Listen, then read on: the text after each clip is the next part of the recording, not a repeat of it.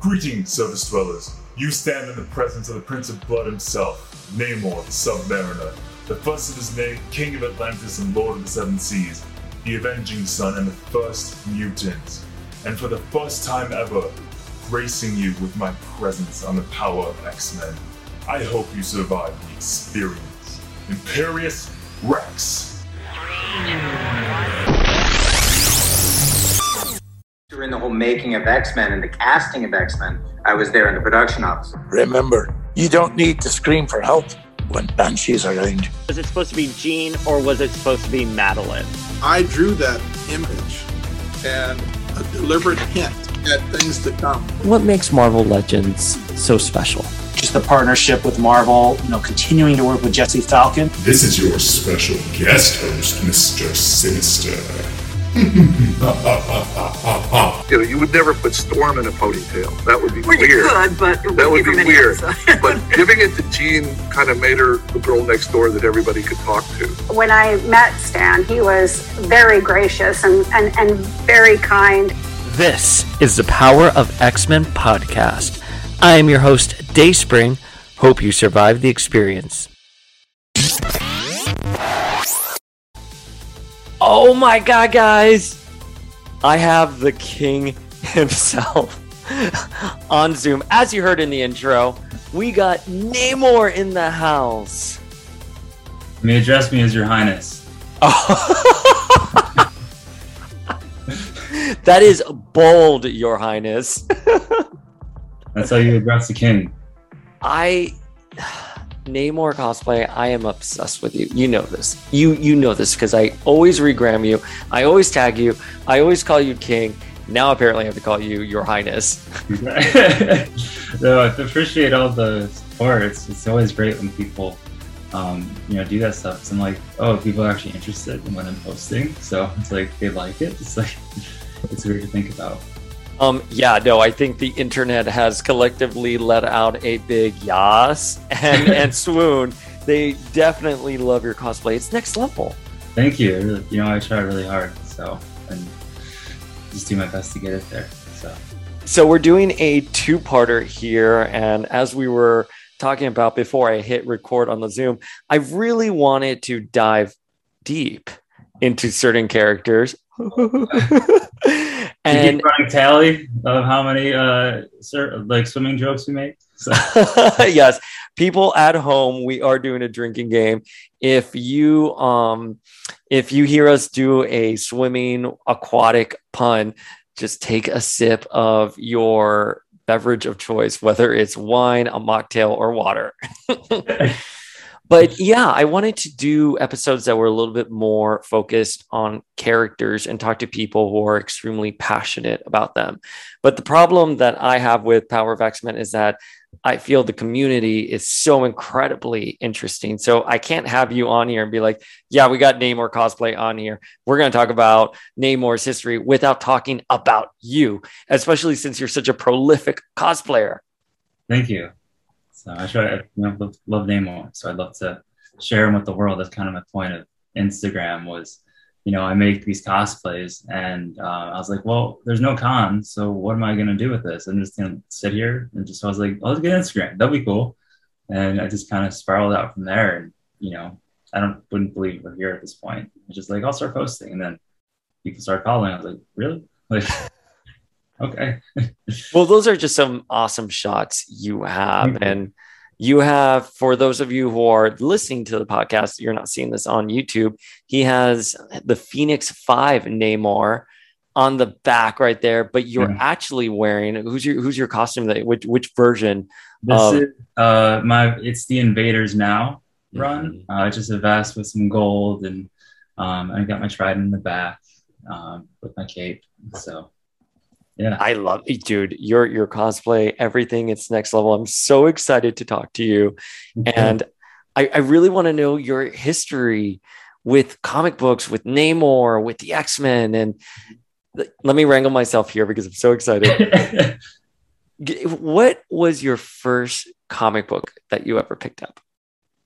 So I don't remember exactly what it was, but basically when I was growing up, my dad, he had six brothers. And, you know, when I go to my grandparents' house for like after school program, because my parents work, they'd have all these comic books there.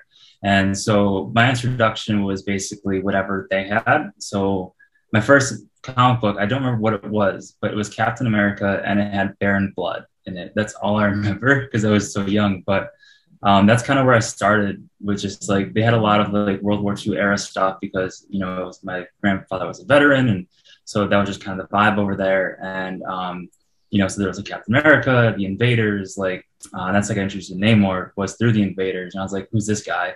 And I sourced him out myself. But like, you know, this is just a whole bunch of different people like Nova I was very interested in and Moon Knight and early Avengers and all that stuff. So that's kind of how I got started.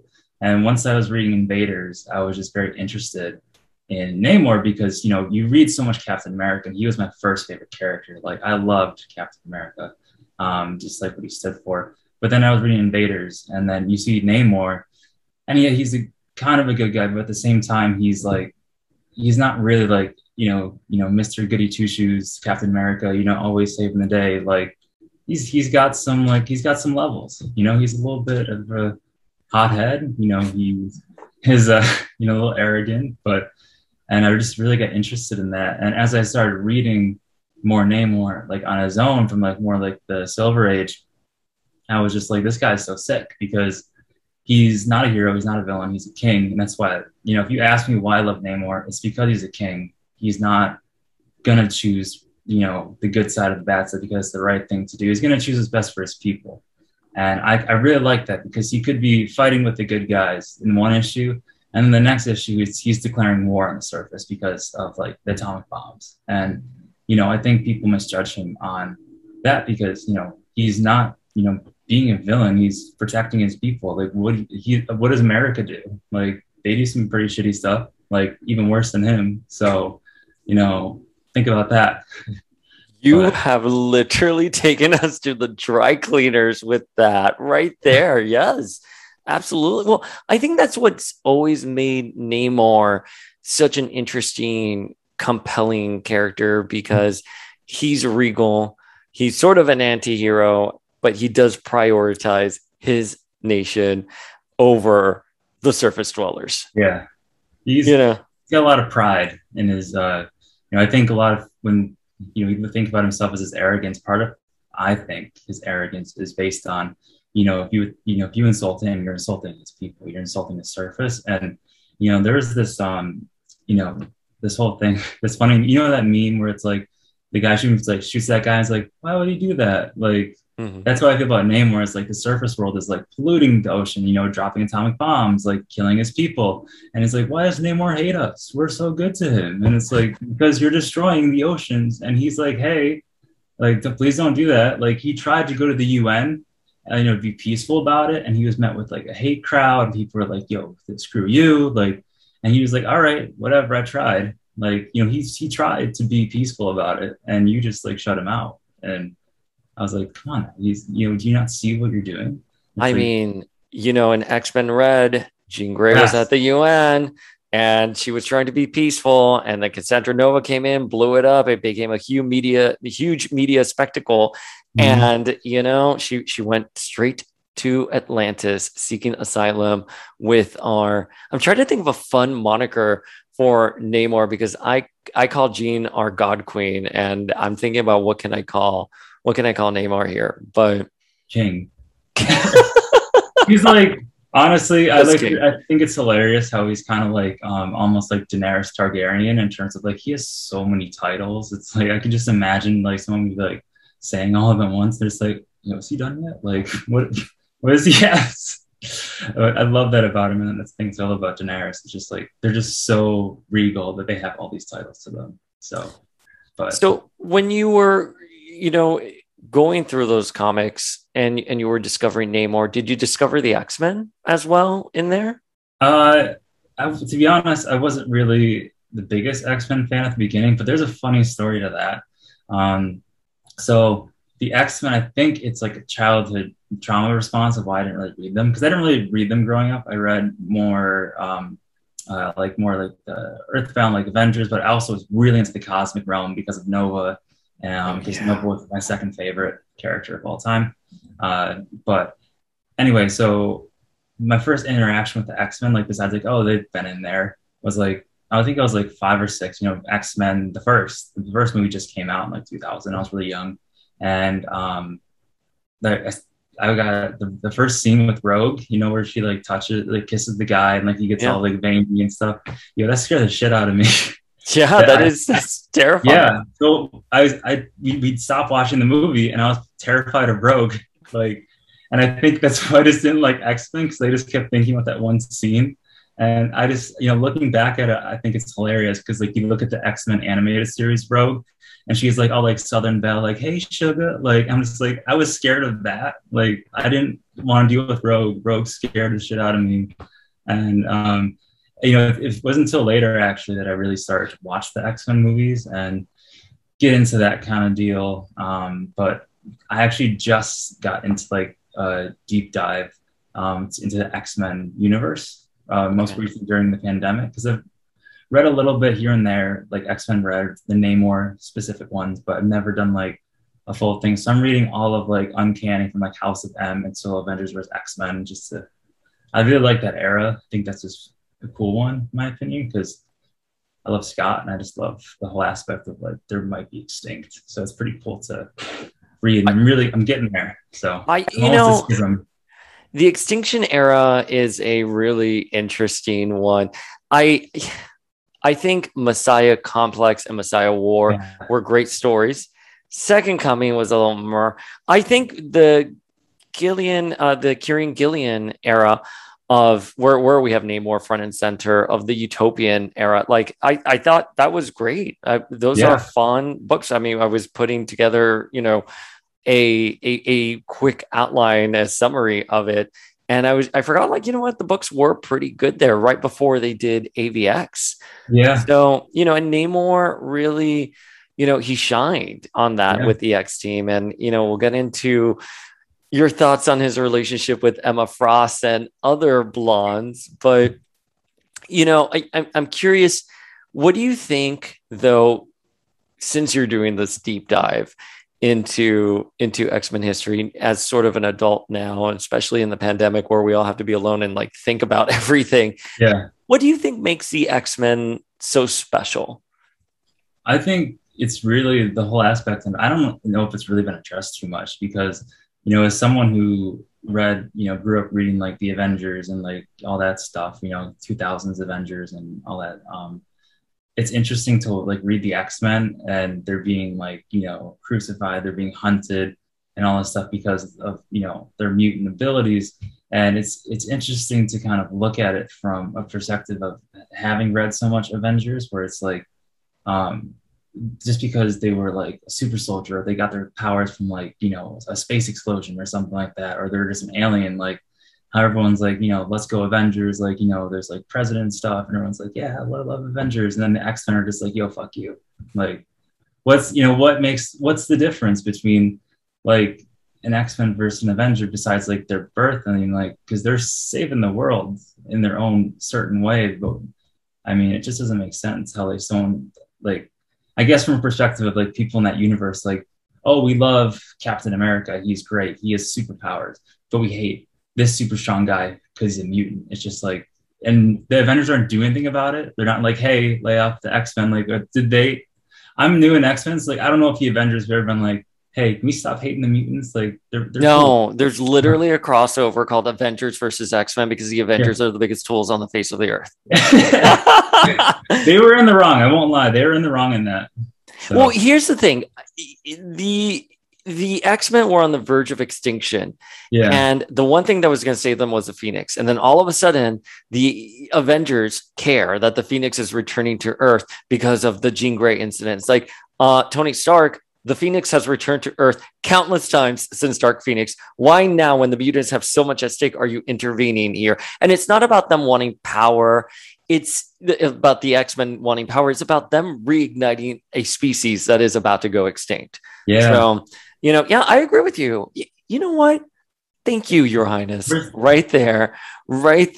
You know, like, I've read so much about that, you know, it's like, where's, they've been like, yo, they're cool. Like, stop being a dick to them. Like, it's like, so why haven't they done that yet?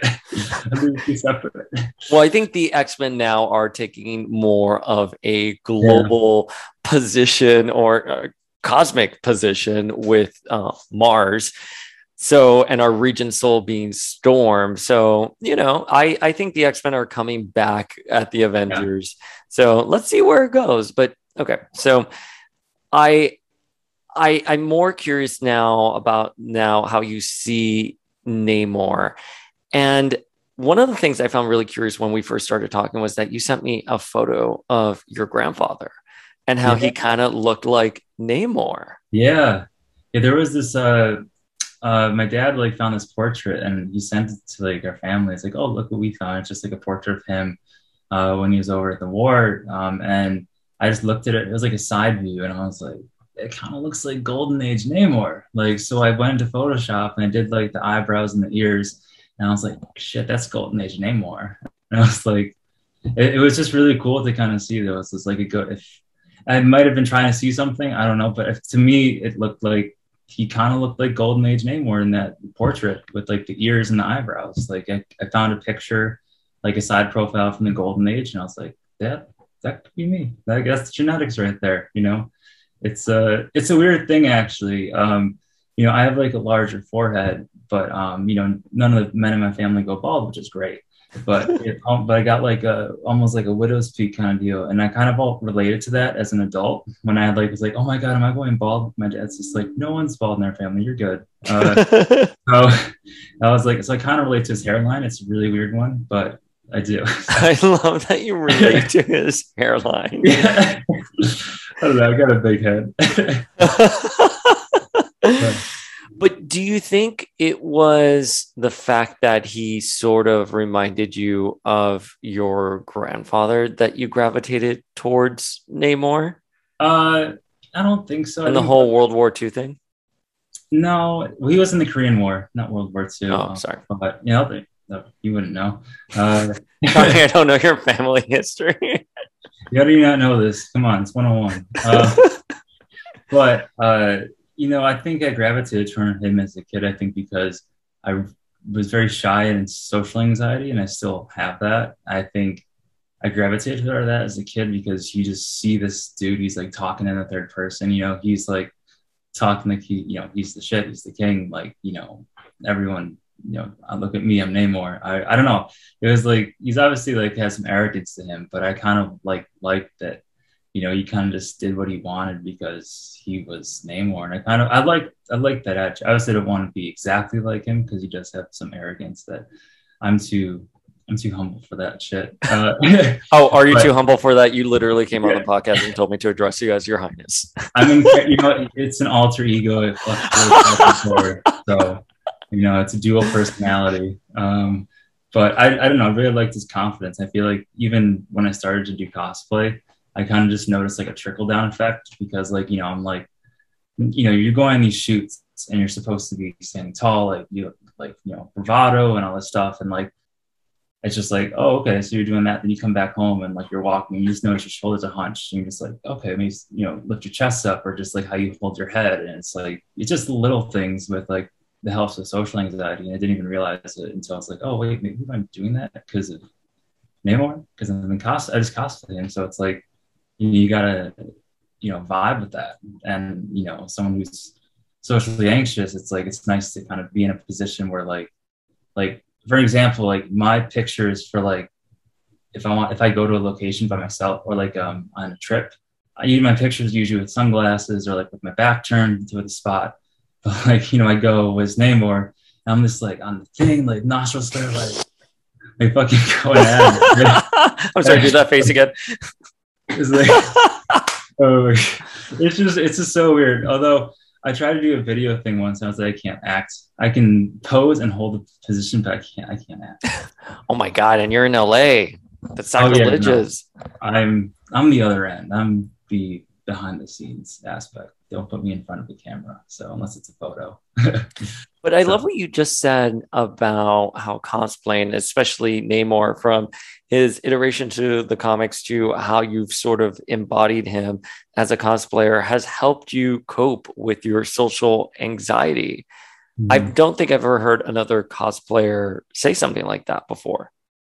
Yeah, it's well, because it's, I think it's the whole thing, you know, you're going, specifically for me, you're going to these, you know, public beaches, you're going to Malibu, and, you know, you're going in that, you're going in armor, you're going in elf ears and this, and, you know, you might get called Aquaman. Wait, what do you say when someone calls you Aquaman? I'm like, nope. I'm like, do you know who Namor is? They're like, no. I was like, you should look him up. He's great. He's better, and he came first. So I don't hold back. I'm just like, you better look him up, because it's so weird, because I know no one means ill by it. I know it's just like you know, I'm holding a trident. People don't know him, so it makes sense. But on Instagram, it's like a peeve of mine whenever someone comments like, "Oh, look, Aquaman," or "The Deep," or like "Mr. Nimbus" or "Spock," and it's like, you know who came first? Namor. You know who's a copy of all those people? Namor the first, the literal first. 1939. Like they said, Spock's design was based on Namor. Aquaman was created because Namor's sales were doing great. Like, you know, it's, he's first. So, yeah. And obviously the Deep is a byproduct of that. Yeah. You know, he started it, you know, he was the first. Namor was the first. He was the first.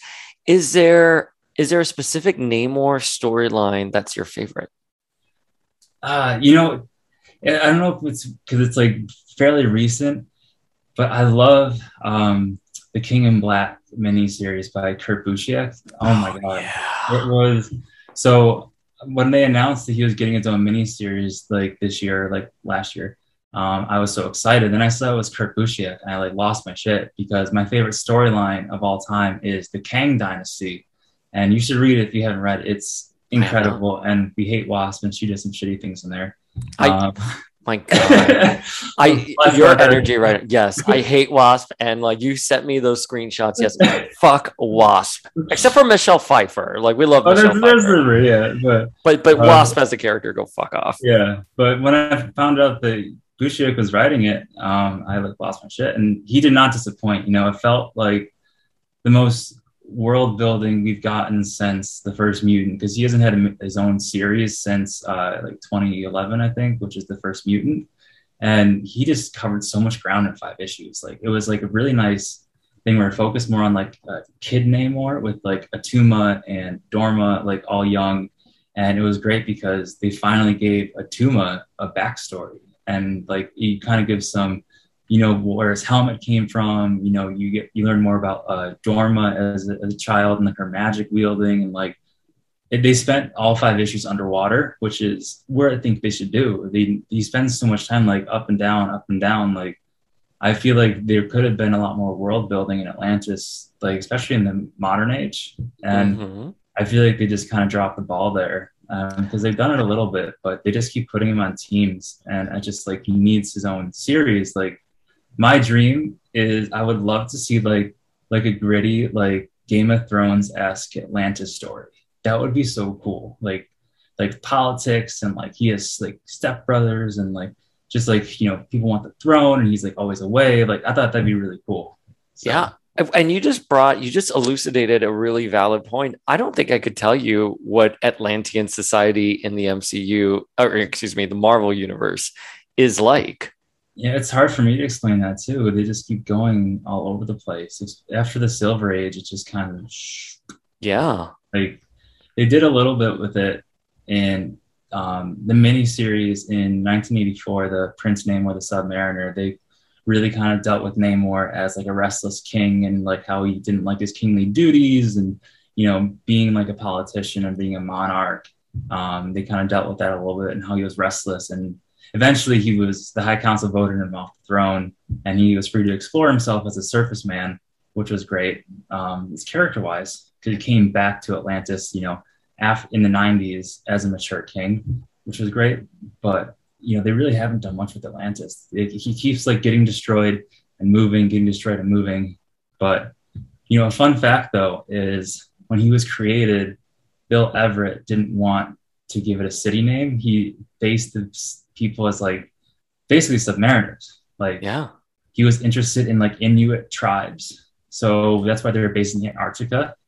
And so that was kind of the thing at first. They're just like, he's kind of like nomadic people in Antarctica kind of deal. And I think once Aquaman started to like rumors, they were like, okay, we're going to name it Atlantis. Like, we're going to get there really first. Timeline, but like, I read the book, it's like Fire and Water. It's like basically Bill Everett creating Namor and like the Human Torch, and just like the amount of thought that went into that is just insane.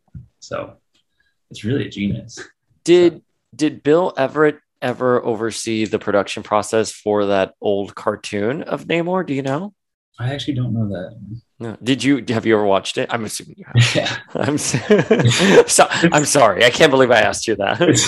That's like so you asking to me. Watch because it's just, oh my, the animation now is just like, I mean, it was great for its age, but you look at it now, it's just like one person just like is still like legs kicking, and it's like, but you know, you respect it.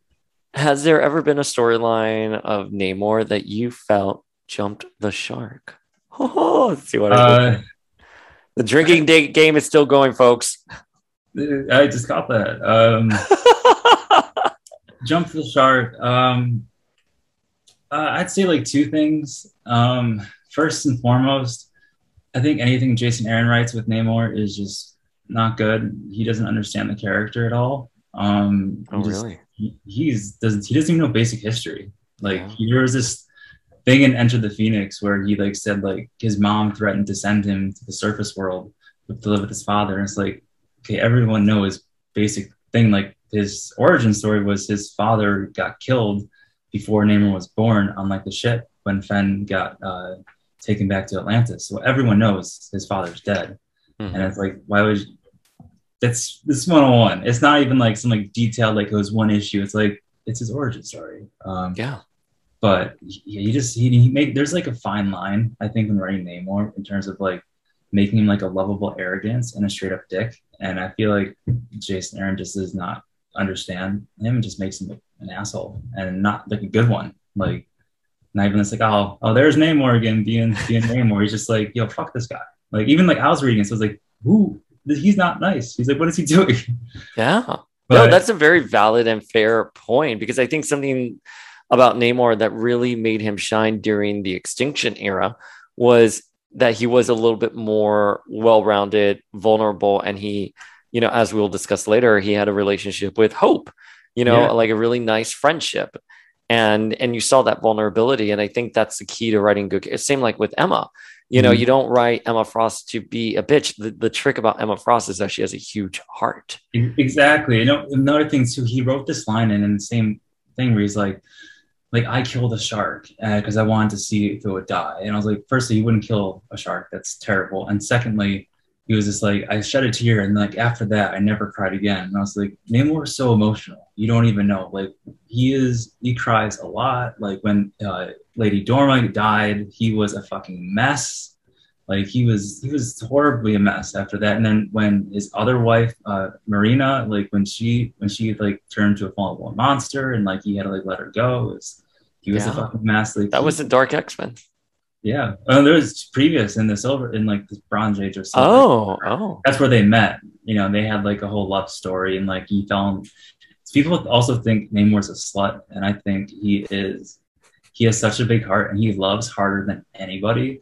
But I think he kind of... My theory is, how I view him is, he's been like so like messed up from like, you know, Dorma and Marina and like Jacqueline Buffat. It's like, I feel like he's just like he's broken, and he's just like doing whatever because he's never gonna love again.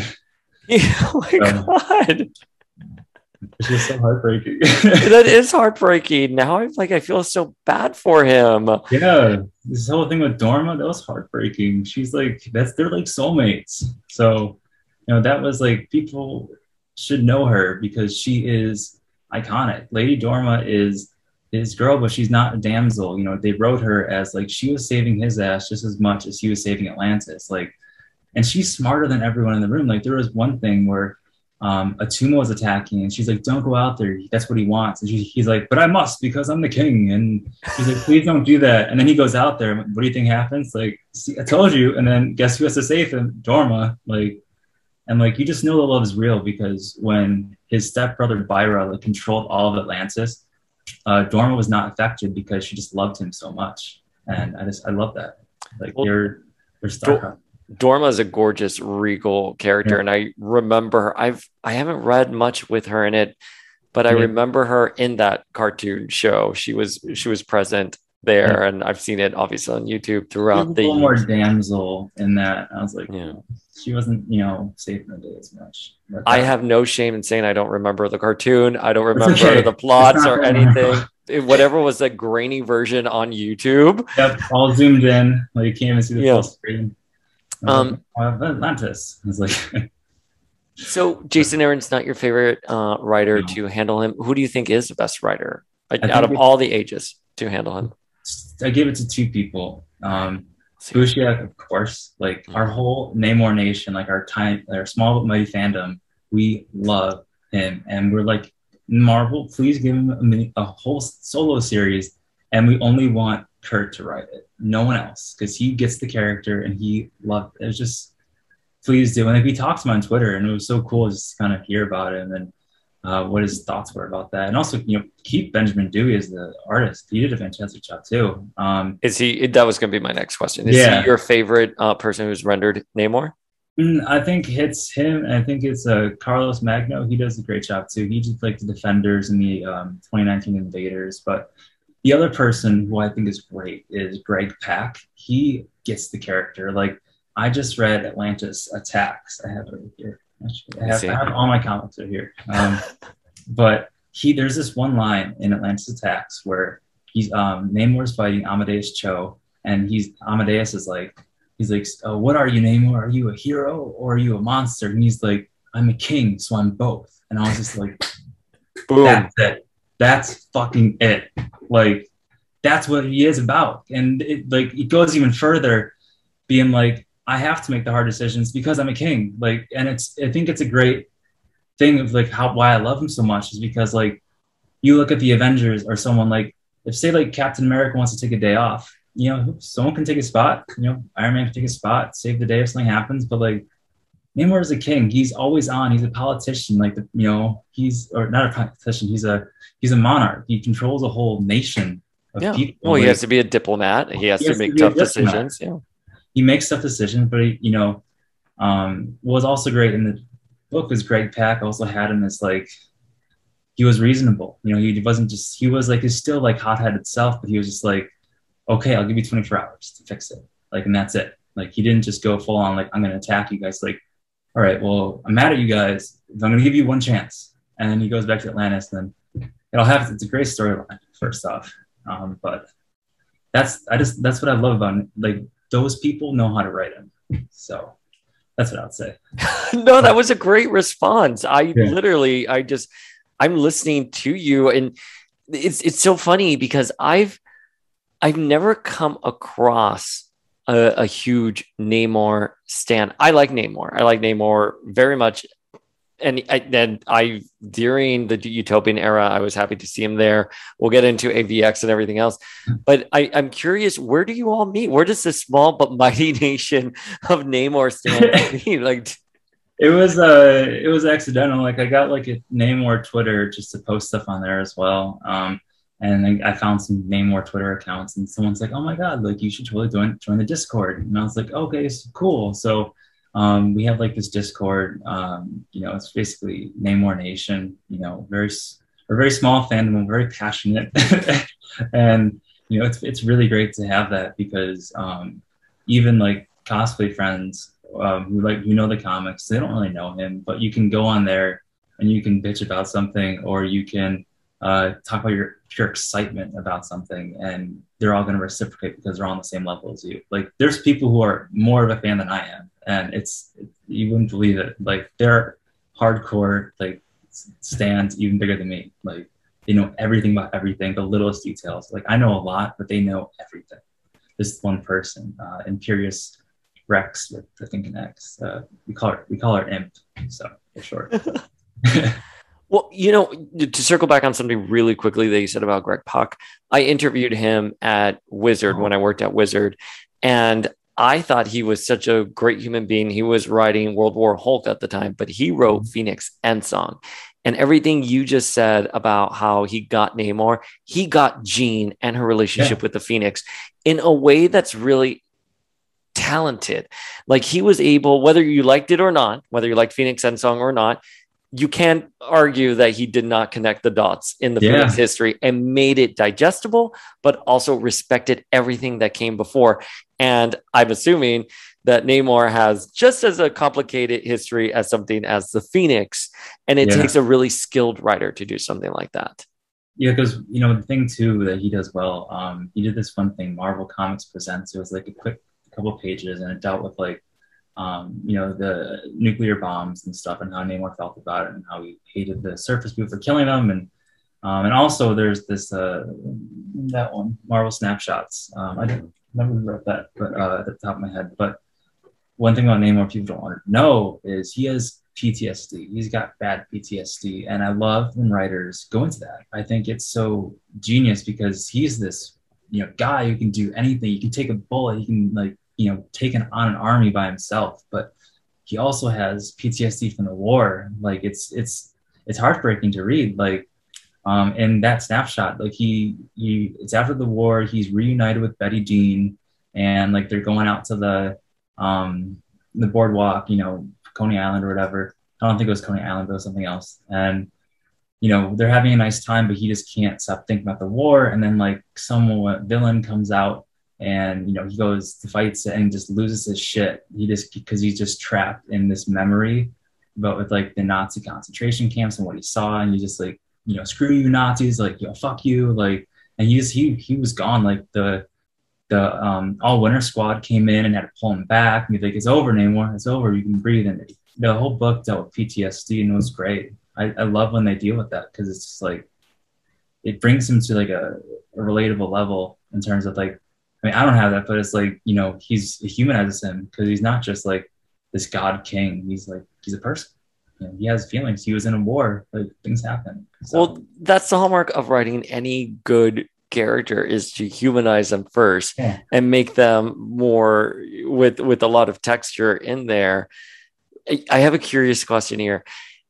What do Namor stands argue the most over? Is there like a little fine detail or something in his history that not everyone's on the same page about? I think we're all similar in terms of what we all hate Jason Aaron. No offense, he's a great writer, we just don't like him. Like when they announced like the Avengers are coming back in October, and like Namor was on the cover, we're like, oh shit, like we'd rather have no Namor than his Namor, is what we said. But it's interesting. Wow.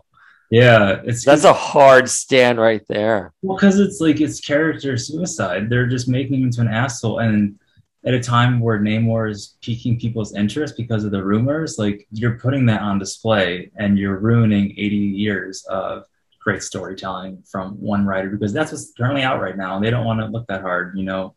And that's kind of the issue, I think, with how people are viewing Namor. They're only thinking about the past decade instead of like the past 80 years.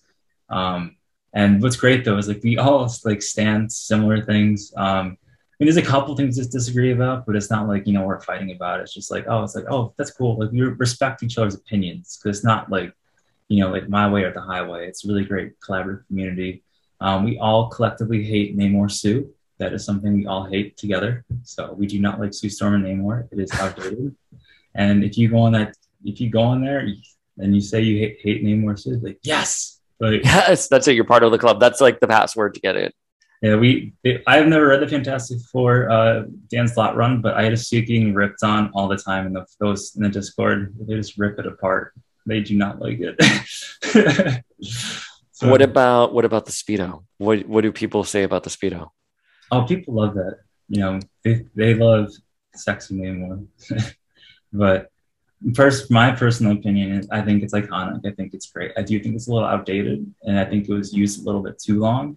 Mm-hmm. And there's nothing wrong with it. I just, you know, I love like his current look right now with like the black armor. I think it's so slick. I think it's just like I always pictured Namor as like this regal kind of character, and I always thought like the Speedo was like didn't fully emulate that. And I really love when they kind of give him this armor, like this suit that just feels like a regal thing. Like in The Initiative in 2007, they gave him like this like kind of like all black and long sleeves and like pants and like this gold plates and stuff and like this like gold trident in the middle. It was so cool, and it was only used in like 2 issues. Yeah, it was so cool, and like they never used it. I remember that. Yeah, it's so like I want to do that one day. It's on my list, like one day, but it's like that's what I love. It just you feel like what he is, you know. I mean, the Speedo is great. I feel like I want to feel like he's the king, like physically, like in terms of like what he's wearing. So that's just me. So.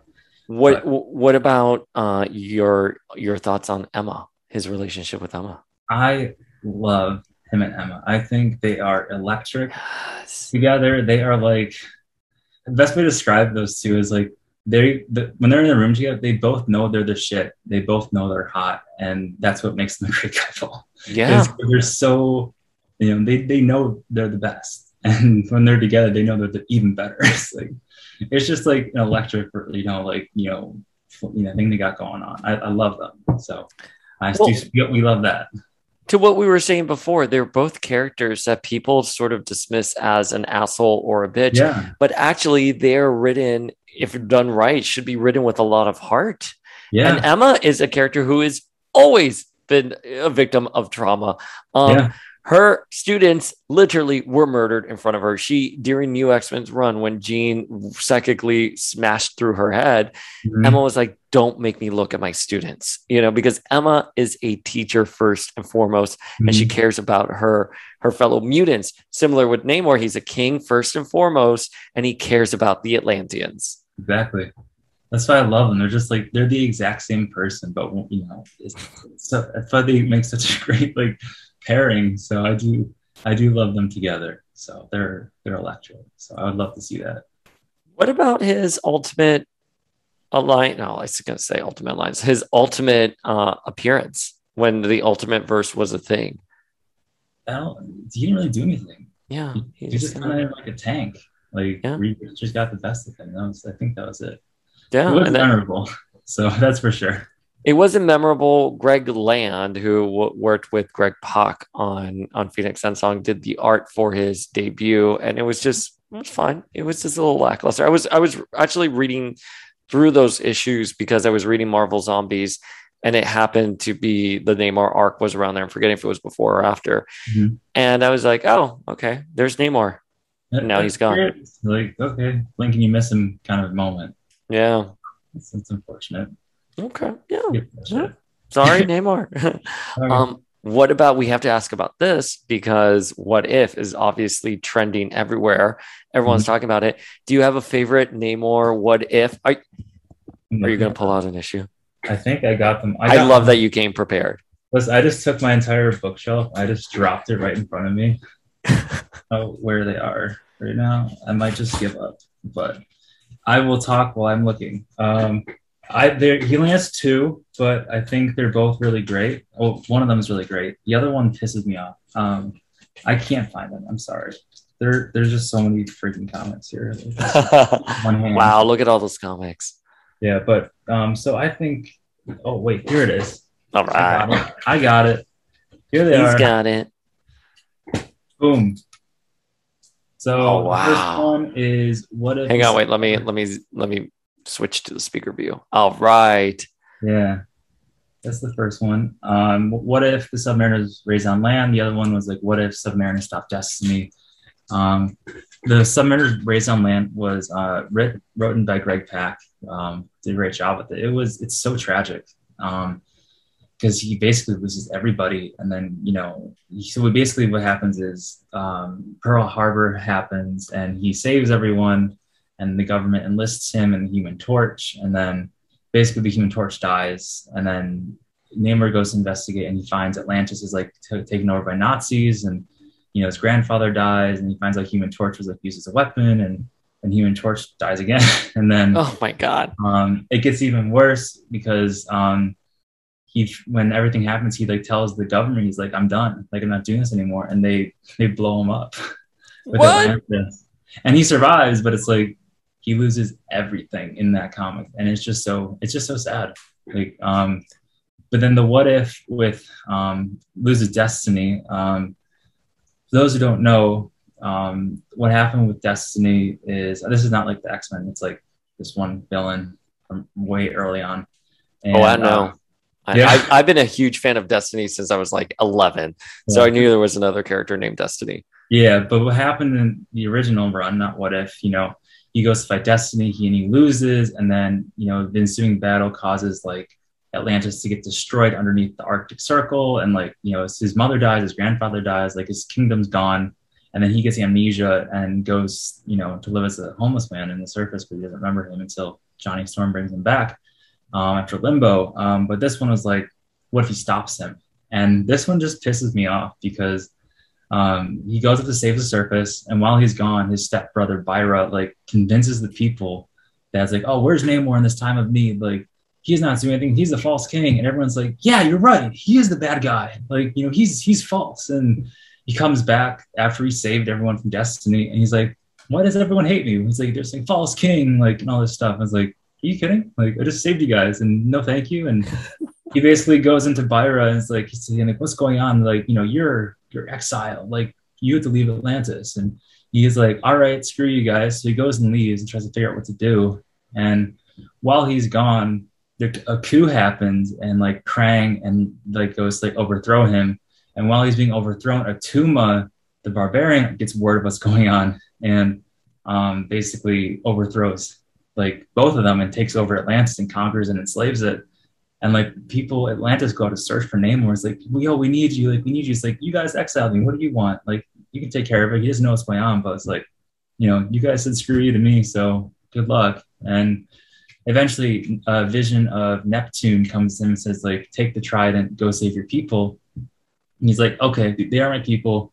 I have to save them no matter what they think of me. And he goes back to save them, stops Atuma, everything goes back, and then they go out to scatter into the waves, like, because there's some destructions, like, and the people are like, where were you? We needed you for this. Like, it's like, I'm sorry, you guys exiled me, and like, why are you blaming me? It's like, where were you? It's like, you exiled me, bitch. Like, like, he didn't say that. He was like, maybe it was my fault that I was too proud to go back to my people. It's like, no, they said fuck you, and you left. Like, you should have, and they're being assholes. So they're being dramatic. So I was like, come on now. It's like, you're no, that was incredible. No, I don't want you to end that. But that was the whole story. So, but I was like, come on. Like, I mean, the people of Atlantis can be pre-swayed pretty quickly sometimes. It's like, well, again, I don't know what Atlantis is like. You know what I mean? Like, yeah. In the Marvel universe, because they haven't done a good job of it. I think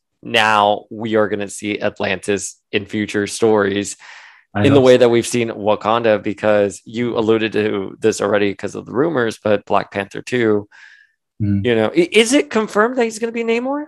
No, nothing's confirmed yet. It's all hearsay. I'm like, so originally, like, I'm not originally happy with the decision because he's not a Black Panther villain, and it's only been the past decade that started with Avengers versus X-Men. As everyone knows, his attack on Wakanda wasn't personal or political. But honestly, like, after this time where it's like there's more and more rumors like kind of confirming it, it's almost like I kind of think of it as like the Game of Thrones finale, where I'm just like, I love Daenerys, and even though everything happened the way I wouldn't have wanted to happen, like, I still love her and I support her and anything she does, and I have to accept it because I can't change it. So, and Game of Thrones, I'm like, burn them all, burn the city. I support you, Daenerys, all the way. But now I'm like, if they bring Namor into Black Panther, I mean, I'm okay with it, because I also think about it too in the way of like, if they're gonna bring him in as antagonist first, which probably would make sense. I'd rather have Black Panther than like Fantastic Four, because again, I hate Namor too. So I'd rather have. Plus, also Ryan Coogler he's such a visionary as a director. Like, oh, he's an amazing director. If anyone can do him justice, I think it would be him, because I feel like Wakanda is just so vibrant and beautiful, and like there's so much depth to like the designs. And I feel like if he can do just a little bit of that into Atlantis, I you know, I love it. You know, well, I feel like I know Wakanda now as a stan because of what he did in Black Panther and how that movie portrayed Wakanda and put it on the map. So I'm hoping they do that for, you know, Atlantis. I can't even tell you how was the Atlantis in Aquaman. I don't even remember it. It was just colorful. Yeah. That's all I remember. I mean, what I like though is if this is true, the rumors. There's rumors that it's gonna be like kind of Mayan influence, like kind of like a Latino Atlantis. I was actually, you know, I was in Mexico and I was in the Yucatan, so I saw a lot of, you know, Mayan ruins, and the culture is just so beautiful. And I feel like I imagined like these like Mayan temples I was visiting like underwater. I was like, they could do some really cool shit with that. Like I love this idea. I think that's very different. Yeah. And I feel like it would really separate it from like, because there's going to be people comparing it to Aquaman no matter what. But if you do something so unique, like a Mayan influenced like Atlantis, like that's just next level. It's not just like that. It's just like, oh, it's a new ballgame right there. Well, and I feel that like if they do, well, first of all, I don't feel anyone's talking about Aquaman anymore. I know it made $1 billion, but I would argue that it was just great marketing positioning. And I don't think Aquaman, by the way, was a bad movie. I was like fine with it. Yeah, I'm not like the anti-Aquaman. I'm just like, I love everything. So, and I think Jason Momoa is just a naturally likable human. Yeah, like I would. Why wouldn't I want to see Jason Momoa? You know, the star of Aquaman. Like, just a really great vibe. And I think he was on Baywatch back in the day. And I remember watching him. He's called Drogo in Game of Thrones. Oh yeah, and he was there on Game of Thrones as well. So I have no qualms. So I trust Kevin Feige, and Kevin Feige we trust. That he will make, you know, Atlantis very unique and very distinct from what we saw in the DC universe. And soy Cubano, so any Latino representation, like I'm there for it. And also, I remember when we were studying Atlantis, this girl in my class back in high school brought in a video that showed Cuba. And then like if the waters receded, what it would look like. And that Cuba, apparently part of it is, you know, the lost city of Atlantis. And I'm like, oh, look at that. At the time I was like, I'm the descendant of, you know, Atlantis, you know, but you know, so it's just all full circle right now talking to you. That's where you know you're Atlantean. I'm a submariner. You're my subject. This is great. You may address me as your highness. So. Oh my God.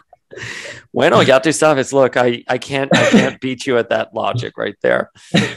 I watched this documentary on like finding Atlantis too because I was interested, and you know, it's not just like they're exploring like locations that weren't Greek in origin, and it was like there was a whole section on like Latin America, like maybe explorers found it over here, in that area. I thought, you know, they could. I believe it. I don't mind it at all. And plus, you know, Namor is not a white man, he's a person of color. So I do, that's who you will find also in the Discord. We all love that it's a person of color and not like, you know, white actor, because he's not a white guy. He even says it, he's just like, I don't take down the white man, you know, he's you know, he's biracial. So it's pretty interesting that they got a great actor. So that's the hope, right? So switching the tide here though. Oh, he's going to do that. Shots right there. So I feel like your cosplay as Namor is very iconic. When did you go from just being a fan and internalizing the confidence that he was imbuing you with while you were reading his comic to wanting to cosplay as him? Well, I've wanted to cosplay him for a very long time, and a lot of it was prevention, because obviously he's mostly shirtless for the most part. It's a lot of it with body issues and what prevented me from doing it in terms of just not feeling like I was fit for the role. But what got me into it was, you know, to basically kind of go over it, it's like, you know, he's, you know, I feel like it's hard with Namor because again, he's on all the time. And I, you know, there's always the intimidation factor, just like, you're on display, even still, like, you know, when I post stuff, I'm not like, you know, like, oh, I look fantastic. I'm just like, ah, oh, that part looks bad. And that looks bad. My angle is not that great. So my abs are okay. And it's like, it's just always like, you know, it's nerve wracking to post these things. And even still today, but, you know, eventually I got to the point where I was just like, you know, I got to do him, you know, I was going to do him a while ago, back in 2018. So like I've always been athletic, you know, I've always done sports. I did like, you know, 3 sports, like 2 club sports. I was always busy. But it wasn't until I moved to LA and I wanted to do the Mummy cosplay and I wanted to build some new muscle for that. So I did that and I, you know, I gained a lot, which was great. And then I got injured. I was out of the gym for about 7 months and that got really dark and depressing, but we won't go over that. I'm over that part of my life, which is great. But I was that summer after the Mummy, I was going to do Namor right after the Mummy and just never happened. And then I was out for 7 months. So I obviously didn't do it again. And then when I got my muscles back, I just didn't feel like I was ready. And then what happened was I was going to do it in the summer of 2020 of COVID. And then what happened was in June, I've always wanted to do a physique competition, but I never could. And it was also partially, I wanted to do it because I wanted to prove to myself that my injury wasn't holding me back anymore, because it's still kind of present and I got to be cautious sometimes, especially with like chest exercises. Mm-hmm. But, you know, to me, doing the physique competition was a way of just like letting go of the past and not holding on to this injury mantra anymore. But also I was like, if I do this, I'll be in top tier position and I'll time out my first shoot with Namor with my competition. So I did the competition prep for about 5 months. And then I built my first armor, the black armor, and did the shoot. And like, after I did that, I was like, why am I going to stop like making Namor? I want to do more. Like I want to do the Phoenix. I want to do the Invaders. I want to do all of them. I think it was like, kind of like, you know, everyone can do cosplay. It doesn't matter what size you are. If you love the character, you can do it. And I feel like I never believed that myself. Like I said it, but I never believed it from my personal viewpoint until I did my first Namor. And I was just like, I can do this. I don't need to be like a bodybuilder. Like I can be, you know, muscular, but I don't need to be like a roid rage character, which is, you know, sometimes like you see people who can just put on green Speedo and call themselves Namor. And you know, there's no hate on them, but it's like, you know, people be like, oh my God, it's so accurate. Look at that. And it's like, it makes you nervous to like put yourself out there because you're not at that level. And it's like, well, what are people going to think of like someone who's not a bodybuilder, but it has some muscle on him? Is that good enough? So that's kind of the hardest part with posting him, like, you know, and I feel confident now to do him. You know, I'm still sometimes nervous, you know, but I just think, you know, I just didn't want to stop.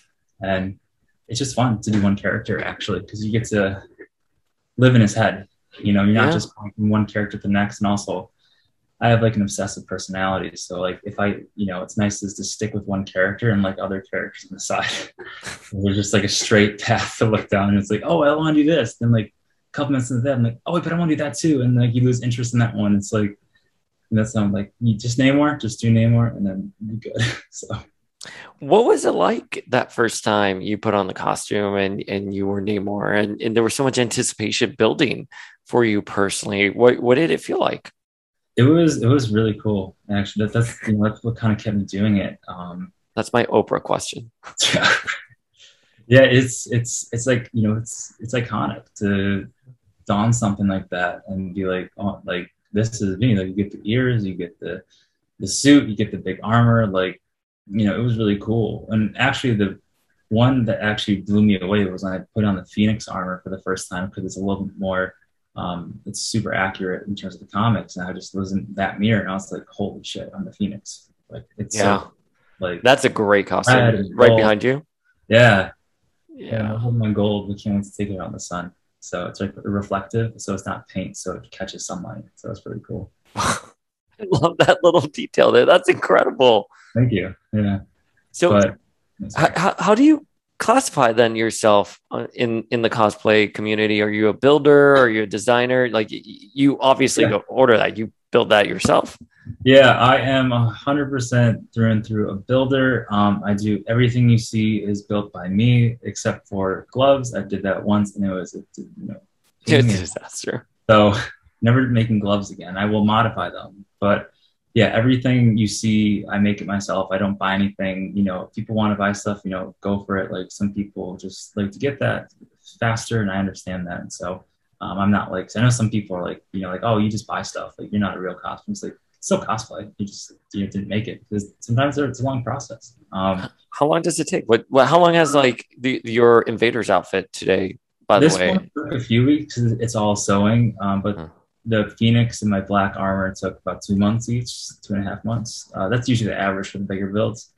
But I love, you know, personally, I don't think I could ever buy. Like I did it once for Homelander, but that was for Halloween. But there's just like, I feel like building the cosplay is like 75% of the fun because, you know, you get the cosplay and you finish it and then you go take photos and it's great. But I love building because you get this idea in your head, and over the 2-month span that you're committing to this thing, you're slowly watching your vision come to life. And it's really exciting to be like I'm making my new name right now and it's like progressing really fast. And I'm just like, I'm loving what I'm seeing. It's like, this is what I was picturing in my head. And now it's like right here in front of me.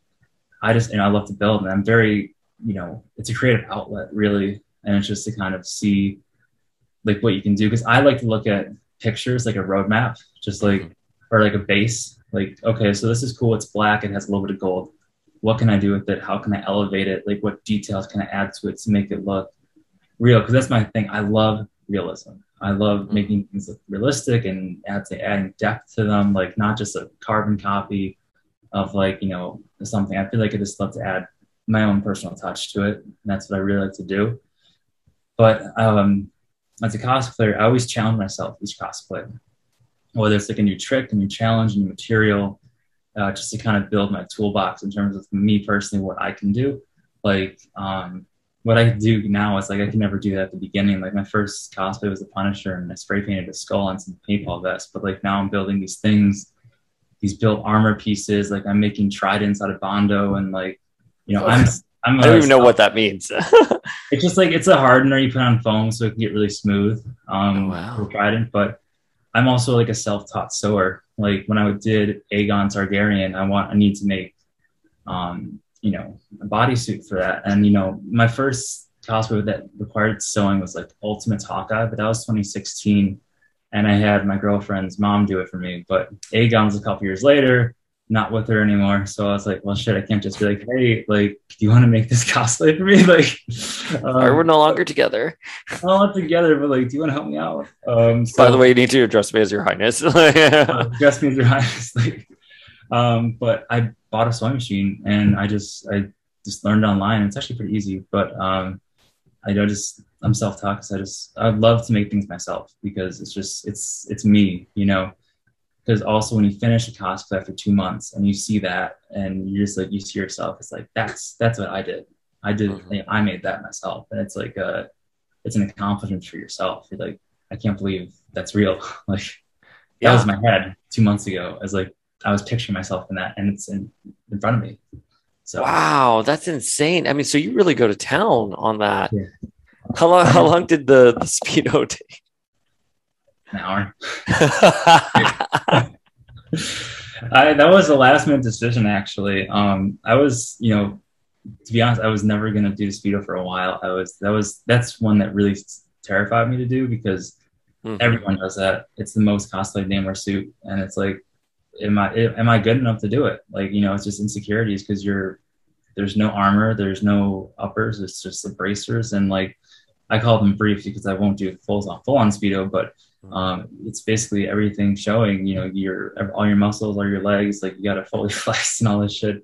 So I was terrified to do it, and I wasn't going to do it, but I was like 2 days out from my physique show in June, and I actually had a shoot the same day. I didn't schedule it. It just happened to be like that with my friend who made the scheduling, but I was like, yo, I'm looking pretty good right now. Like, I feel like this is the only time I'm going to be this dehydrated, this cut, like this lowest everything until I do my next show next summer. So I was just like, now or never. I'll do it, and if it looks like shit, I just won't post it. And I did it, and I was really, really freaking happy with it. And I've done even more. Like I got a new photo series coming out. I did in Buffalo with this amazing photographer, Dale Altman. You know, he's incredible. And like what we got is, I cannot wait to share it. It's next level. It's so cool. All right. I'm excited. Yeah, but I just, you know, even when I was then, you know, doing the speed, I was fucking terrified. I was like, holy shit, is this going to look good? Like, do I look good? Like, well, I mean, listen, you're talking to someone who's literally writing about body dysmorphia and fear of, you know, of bodily, anything relating to the body, because I think there's unnecessary machismo that's thrusted upon men in society. Yeah. You know what I mean? Like, and, you know, I know you had stories of when you did other cosplays. You mentioned the Punisher, that someone came up to you when you were at LA Comic-Con. LA Comic-Con. It was actually my first cosplay ever. Like, I did a Captain America, but that was like a Halloween thing. My first made myself spray painted, but I, you know, bust tactical gear and the Punisher vest. I went to LA Comic-Con, my first con ever. So I'm the opposite. Usually people go to cons and fall in love with cosplay. I was the opposite. But, you know, it was a great experience. I loved a lot of people there, and got some photos taken. It was a really cool experience. And then I guess someone from the LA Comic-Con page or something took a picture of me. Like, obviously, I had Instagram at the time, but it was just my personal. So I wasn't, like, promoting that cosplay like I am now. But they posted on their LA Comic-Con page, and I was like, oh, that's so cool. Like, you know, they recognized me. And then there was a comment. And to be honest, you shouldn't beat yourself up over this because they're trolls, but like there was a comment that was just like, you know, isn't the Punisher supposed to be muscular? And it's just like, it shouldn't have affected me that much, but it, you know, as someone who was like living on a high, like I look great as Punisher, went really hard, like I look fantastic, that kind of like killed me a little bit, because I think that's what kind of prevented me from doing Namor for so long, was because it's like, am I good enough to be his size? Like, am I Namor worthy? It's like, it's, you know, the Punisher is like, you know, sometimes he's not even jacked. Like, and it's like, you know. Well, that's ridiculous. I mean, I'm looking at the photo of you as a Punisher right now, and you look jacked. No one wants to fuck with you. You know what I mean? Like, some people, like, I wrote a story a couple of years ago about being male anorexic. And it was the first time I ever published a story like that.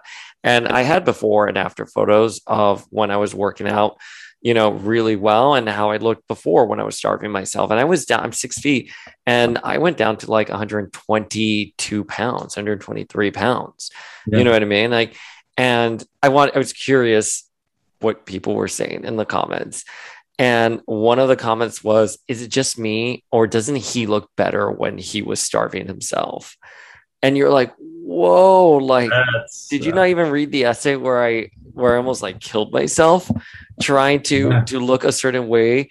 And and my deep seated problems with my body image issues, you just need to deal with that and like move forward. You know what I mean? Because the internet says the meanest things ever. And it's less about you and more about them. And when I say you have to deal with that, I'm not saying you, I'm like in general, the internet, like they're just mean. Although I will say, power of X-Men, we've been very lucky, you know, and I say this all the time, there's not much hate that comes in. And if there's anything hateful, it's just deeply problematic people who don't follow or engage with, you know, other X-Men communities. They're just random like bots who just drop horrible slurs and they get blocked. But I'm sorry that you had to deal with that. Oh, I mean, whatever makes me stronger, I guess. And but I've been very lucky. No one's been, you know. Okay, Kelly Clarkson. I was referencing something else, but okay. I was referencing Black Widow. But that's right. You're right. Yeah, I mean, no one's been commented about my size or, you know, my muscular enough for Namor. Because you do physique competitions. That would be ludicrous that anyone says something about your size or your physique. Ludicrous. But it's been great because I'm always nervous when I post, you know, pictures like that, you know, even still. It's like the first Speedo pic, I was like, oh my God, am I really going to post this? I don't want to post it. I look great, but is it good enough? People are going to respond to it. I'm not a bodybuilder, but is it good enough? And it's... Spoilers, like, they did. They did. They like it was. It went over well, and it gave me confidence to do even more. That's the Buffalo shoot was a Speedo shoot. And I think it's less about how you look, but also like you just got swag, man. Like you got the Namor swag. It comes across in your photos. Thank you. I really appreciate that. You're welcome. Hi. Welcome to Power of X-Men. Hi. It's like the face. But, you know, it is like what you were saying about like the machismo. I think, you know, people don't really think about like the male aspect of, you know, us being like looked at as, you know, you look at like a Chris Evans or Chris Hemsworth or something like that, and they're like gods basically.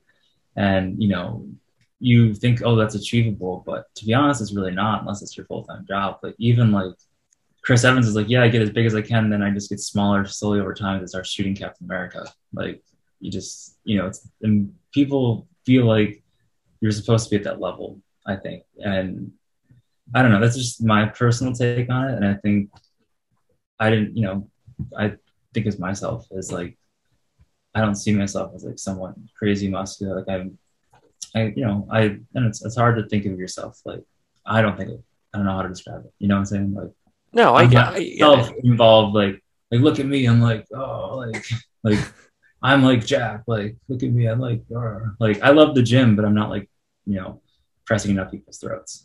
Well, I'm looking at some of the physique competition photos you sent my way, and you look very jacked. What's it like doing physique competitions? What's that scene like? Well, it's about 5 months or 6 months of training with your coach. And it's super strict diet, which is fine. You know, I have OCD, so I like repetition, and I feel chaotic if I don't have it. So I don't mind eating the same thing every day, which is great. For this, I don't feel the temptation, but what the week of the show is like, the day of the show is where it gets complicated because you do eat a lot. Like there was a 4-week period where I was eating 5 cups of rice a day. 5 cups of rice a day? Yeah, there was like a 4-week period. That was the only time I hated it in my diet. That was just, wow. That was a lot. But the day of the show is complicated. The night before at 5 p.m., you can't drink. You got to stop drinking water, and you can't drink water again until you're done with the show. So you're dehydrating yourself. And it's interesting how it works. I don't understand the science of it, but basically when you don't drink water and, you know, you eat a little bit and then all day for the show, you just eat rice cakes, which is a disaster when you're super dehydrated because it's dry as fuck. And basically before you go on stage, 15 minutes before, you eat like a Milky Way or something high in sugar. And then you risk like the band workouts just to get a pump. And because there's no water in your system, the carbs will like stick to your muscles and give you a bigger pump. I don't understand the science of it, but it works. So okay, sure. Yeah, that's what I said. All right, sure. No, dude. Like I, on a very flip side of that, like with you know my starvation and anorexia, I've always said I don't like water because water makes you bloated. And that was the first thing you learn about when you. I used to go on like pro anorexic, you know, websites, you know, back when it was really bad for me.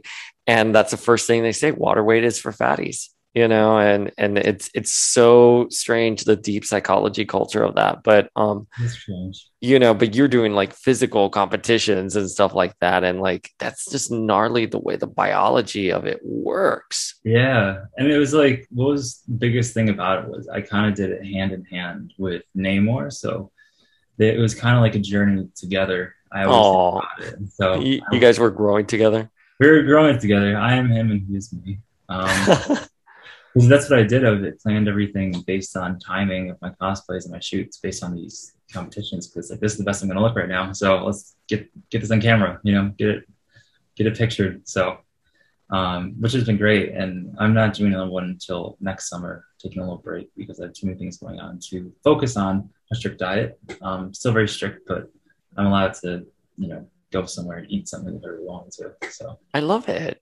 Yeah, good. Really fun. So I'm looking at your Joker. Oh, that was Halloween. It was great. I was the Joker. I did go home with the Harley Quinn. It was great. Although my bed had a lot of white makeup paint. Oh. But it's an accomplishment, I say. There you go. Look, man, that's I love Harley. So, is Harley your favorite? One of your favorite DC characters? Margot Harley. I respect the animated character, like the comic character, but I only like Margot. I think she does an amazing job. I saw this. I've seen the Suicide Squad twice already. I'm gonna see it more times. She's incredible. So, I love her as Harley. So What was up with, I'm looking at some of them, the Homelander one. I love this one so much. How did you go about making Homelander, and why step into his boots? Homelander that's the only cosplay I've purchased. It was for Halloween. And I just didn't care enough. Plus I was making Namor at the time, so I just didn't have time to do two people. But I actually did. I bleached my hair for that. Really? Yeah. I was just like, I want to do a Homelander shoot, but wigs are stupid. And cause I tried to get a wig for Aegon Targaryen. It just looked like shit. And I was like, you know what? It's COVID. No one's going to see it. I'm going to dye my hair, bleach it. Never again. First off, I dyed my hair back a week later to my natural color. Cause I was like, fuck this. I just bleached my hair. It's growing out now, but it works for you though. Yeah. That's, you pull it off. I can't. It's a hard process. It is. It's a pain in the ass. Yeah. And you got dark hair. Yeah, you got to do a double process and all that. Yeah, it took a lot longer than I thought. And I was like, damn it, I'm really committed to these photos now. But I loved Homelander. He's just a fucking psychopath, and I love it. So I love when characters are crazy. Crazy, but also there is emotion. There is there is something human about him, and in how he is crippled, and how he is angry and his need. Yeah, I love The Boys. I think The Boys is a phenomenal series. I just love it so much. Fantastic. I don't know. I like the characters who are a little bit crazier. I think that's maybe why I like Namor. It's they're a little more of a wild card. So. So how has Namor helped you evolve finally as a person now, when you're looking back on everything with him and that you're growing with him? How would you define that relationship with that character? I think it's really big because I did cosplay maybe one big one a year. I did do the Mummy, and then I did the next year I did Aegon Targaryen, and then obviously COVID, but I always did something big for LA Comic-Con. That's my home base, I call it. I always go there. New York Comic-Con. I went to New York Comic-Con once. That was cool. I met John Bernthal. That was awesome. I went to Punisher and Hawkeye. But I've never been to San Diego, actually. I can't get tickets for some reason. I've never gotten tickets. I hate the virtual waiting room. It's horrible. I'm always in the virtual waiting room every fucking year. It's now I'm just going to go and do the cosplay no matter what. But I found out you can do that. But anyway, so I always did one big one, and then COVID hit, and I was like, well, I need to do something with myself that's creative, and everything's closed. So I kind of just got into cosplay, and I was doing the physique thing. And at that point, I was kind of over television, and I just needed something to do. So I was like, okay, I'm going to make Namor. And then I made Namor, and then I kind of just got a bug, and I wanted to keep doing it. So I also kind of grew. And what's interesting too is when you do one character, it's a lot different than just switching. I'm going to do Namor, then I'm going to do Starfox, then I'm going to do Nova. It's you're living with one character the whole time. And you come up with ideas this would be a cool detail, but it's not going to work for this one, but it can work for this one. Mm-hmm. So you kind of build up a vibe, I guess. And similar ideas. I always use some sort of trident emblem on the back of my armor or this. Or I always do a fancy design. Yes. My back pieces. So that's always something, but it's also just little thematic things you keep doing with one character. And you also kind of learn who you are with this character and what works for your body, but also is Namor. And it's almost it's a synergy where you kind of become this character and you understand them. It's an alter ego, because it almost makes him I feel a sense of ownership, not is gatekeeping, no one else can do him. I mean, for me, I feel it's a very personal character for you. It's a personal internalization. Yeah, I feel a personal connection to this character, and while I'm cosplaying him, I feel I'm not just making it for myself, I'm making it for him, and doing the best I can to put him in the best light, I guess, and just going above and beyond with my cosplay.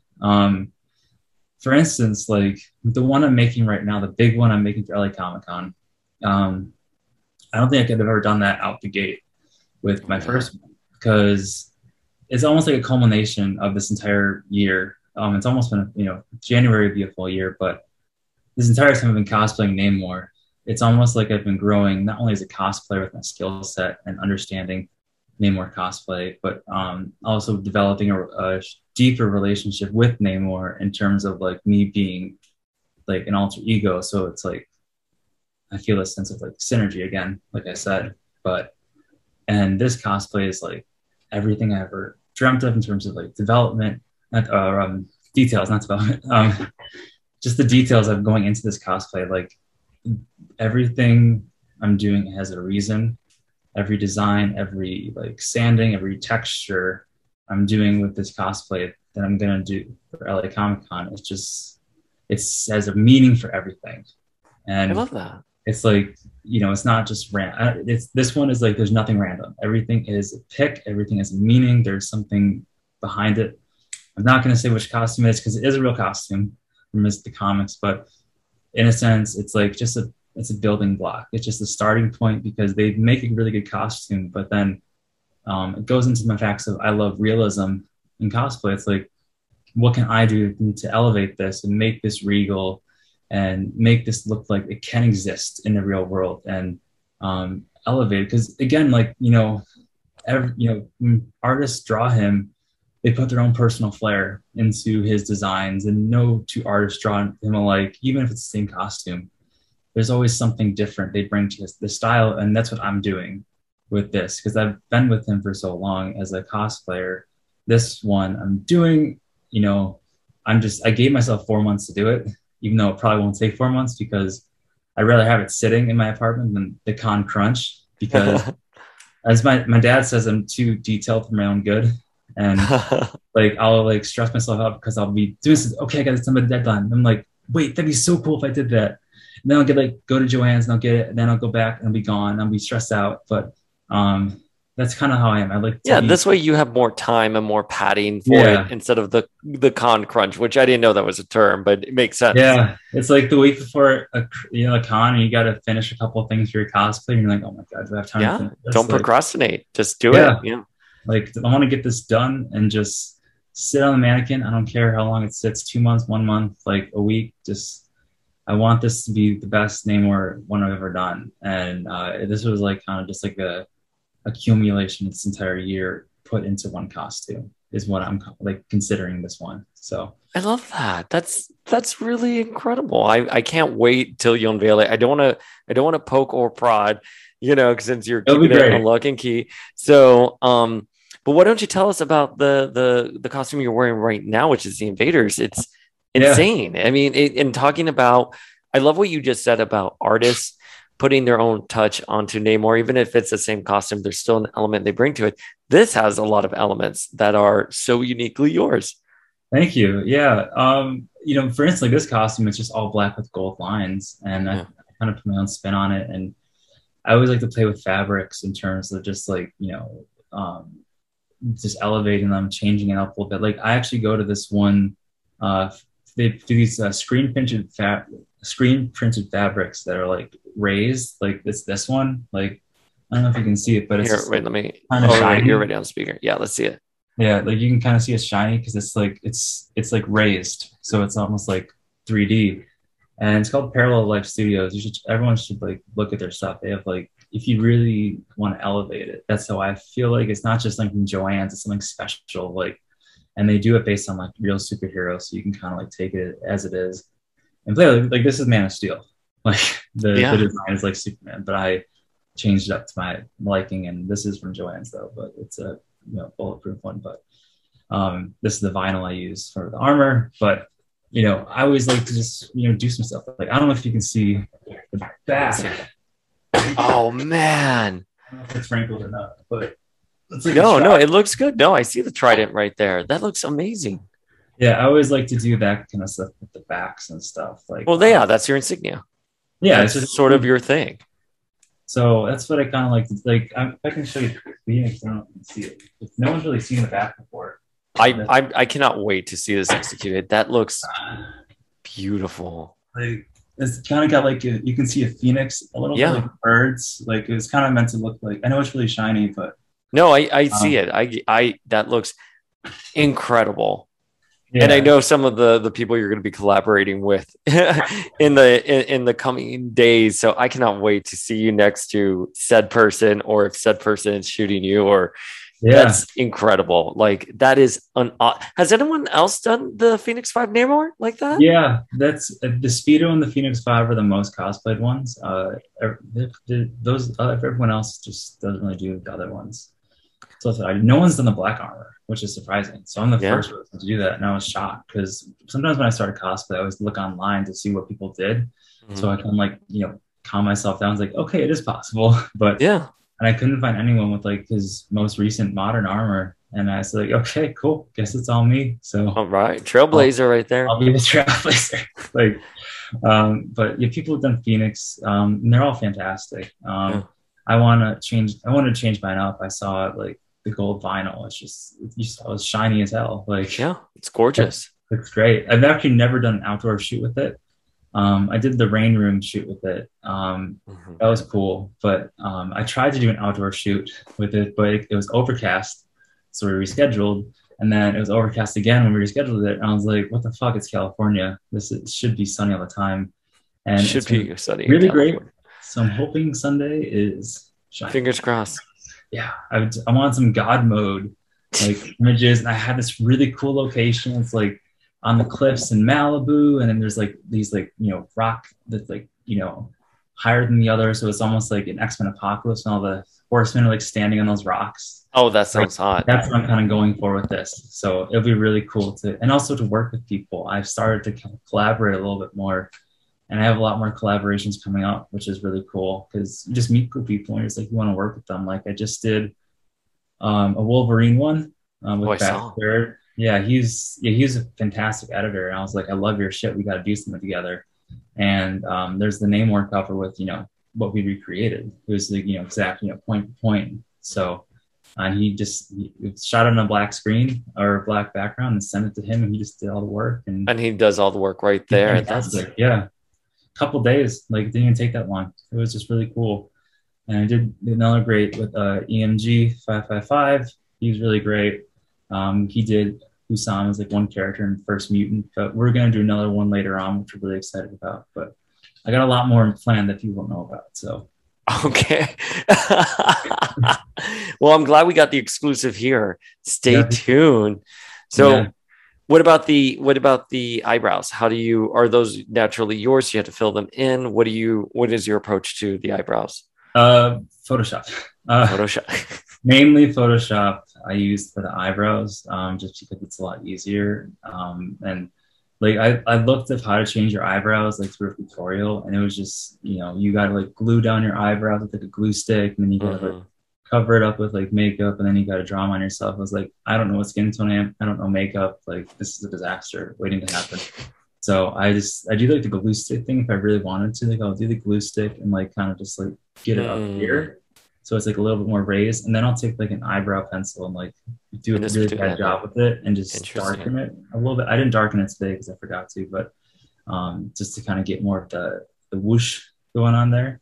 So I'll probably he's so known for the whoosh right there. Yeah, the Atlanteans have these kind of eyebrows or that. I actually haven't noticed. I haven't really noticed the eyebrows in your Photoshops, or excuse me, in your photo shoots. Let me see them as we're talking. I'm a little more subtle because at first I did the really big ones, but it got a little bit harder with some of the angles in my face, and I was just you know what, just do it. Let's do a little bit. Oh, I'm seeing them, but they are there. They are. I just with name. I'm not looking, especially the one with you and Wolverine. That's very pronounced. Yeah, that was harder to do. I did a little, and little right arch. There too. Yeah, I did that one arched. Yeah, that one's very arched. That's really, dude. That's gnarly. What about the ears? What's the maintenance with the ears? Their ears were here. They're brand new. Actually, I got them in yesterday. Because my last ones were looking really shitty after being on so many shoots. So I got to cut them off a little bit and adjust them. But I mainly wear these, and then I just Photoshop them again, clean them up a little bit. Or if I forget them, I just Photoshop the ears again and just do a little liquify on that. But I'm going to obviously hire someone when I go to LA Comic-Con to do my eyebrows and my ears properly. But in terms of photo shoots, it's if I can do it in Photoshop, I'm not going to pay the money. Fix it in post. Exactly. Fix it in post. Like, who cares? Like, it's a photo. So that's that. And my ankle wings are also Photoshop as well. I do not own any ankle wings. You don't own any ankle wings. I'm going to make them for LA Comic-Con, though. I'm going to try to make them and attach them onto the armor, because I do have leg armor coming for this one. So that's a little hint. Okay. That's incredible that they're photoshopped. That's insane. Yeah. They look real. They're great photoshopping skills there. Thank you. I'm pretty proficient. I've been doing it for years, so I know how to make it look realistic. So, all right. Final question for you before we move on to Namor's history. Rank these costumes: the black armor, the Phoenix Five, X-Men Red, Invaders Now, and the Initiative, the Neptune armor. I like the black armor. I'll go over them. The black armor is my favorite. I think it's slick. I think it looks amazing. I love the contrast with it, and just how the presence he brings with it. The Phoenix Five is just iconic. It's gold, it's beautiful. The red looks fantastic with him. X-Men Red is great. I love the green in it. Just like how it's like a full bodysuit, but it also has like the X in it. And actually, what I really like is in X-Men Red, he's in the United Nations for like 4 pages. Mm. He's wearing like this really cool outfit. It's like a full body, kind of like a, I don't know how to describe it.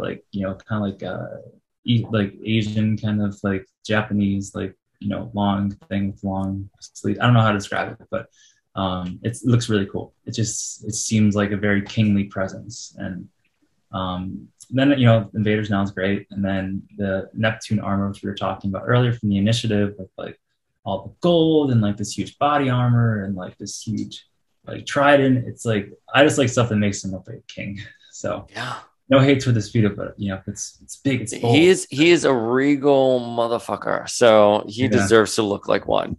So, and I will give you a hint though. The rest, my next cosplay is going to be Namor. Big surprise. Shocking. The one after that, it's going to be Namor.